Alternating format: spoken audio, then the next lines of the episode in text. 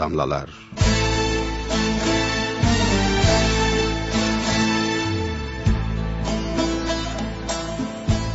Bostan ve Gülistan adlı meşhur İslam klasiğinin sahibi, Şeyh Sadi'nin Farsça olarak söylediği bir beyti, İstanbul'un fethi esnasında Ayasofya'yı gördüğü zaman Sultan Fatih tekrar etmiştir.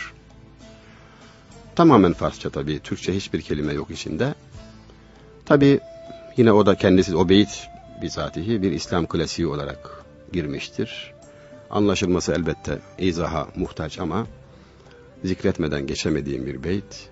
Bakın, dünyanın kalbi, dünyanın baş şehri demek olan İstanbul'u fethettiği anda Sultan Fatih, kendisi murad etmiş olmamakla birlikte bir çağı kapatıp diğerini açmıştı. Batılı tarihçiler öyle tavsiye ettiler.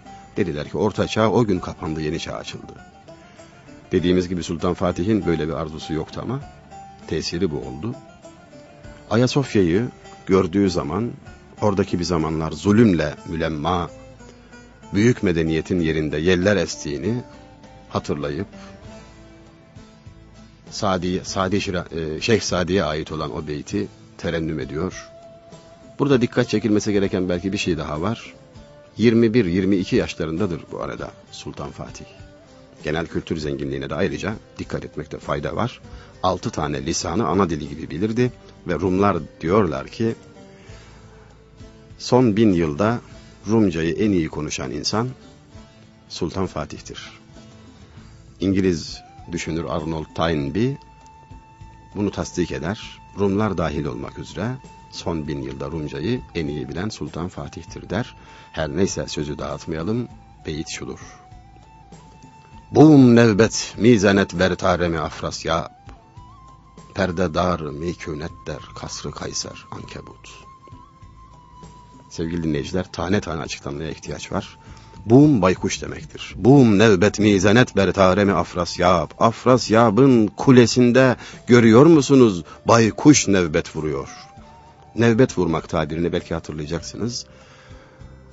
Sultanın da bulunduğu yerleşim mekanında, sarayda, kalelerde belli saatlerde mehterandan bir, bir mehter e, unsuru belki boruyla nevbet vuruyor. Belli vakitleri ihtar ediyor. İşte yat olur, kalk olur, har, sefer hazırlığı olur, talim olur bilemiyorum. Nevbet vurmak boruyla e, padişahın emrini tebliğ etmek gibi bir şey.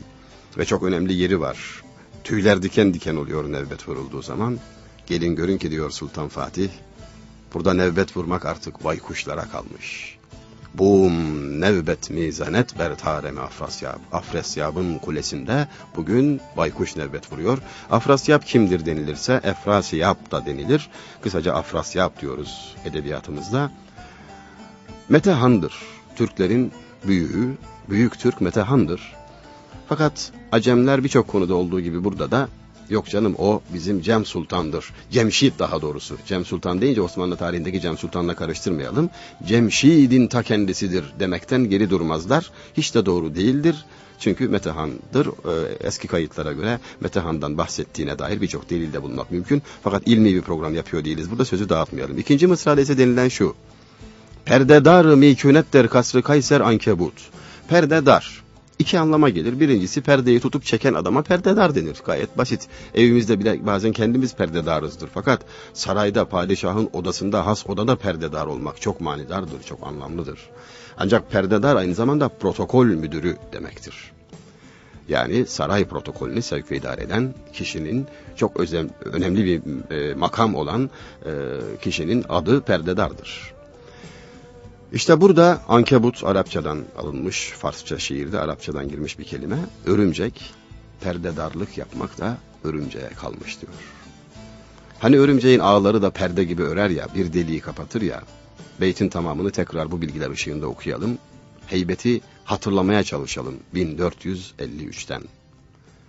Bum nevbet mizenet bertaremi afrasyab perdedar mikünet der kasrı kayser ankebut. İşte bu İslam tarihinde, İslam klasikleri içinde dünyanın geçiciliğini, fani olduğunu, aldanılmaması gerektiğini, aynada bir görüntüden ibaret olduğunu, onun makamıyla, mevkiiyle, inmesiyle, çıkmasıyla hiç de kalbi meşgul etmemek gerektiğini çok güzel ihtar eden muhteşem iki mısra.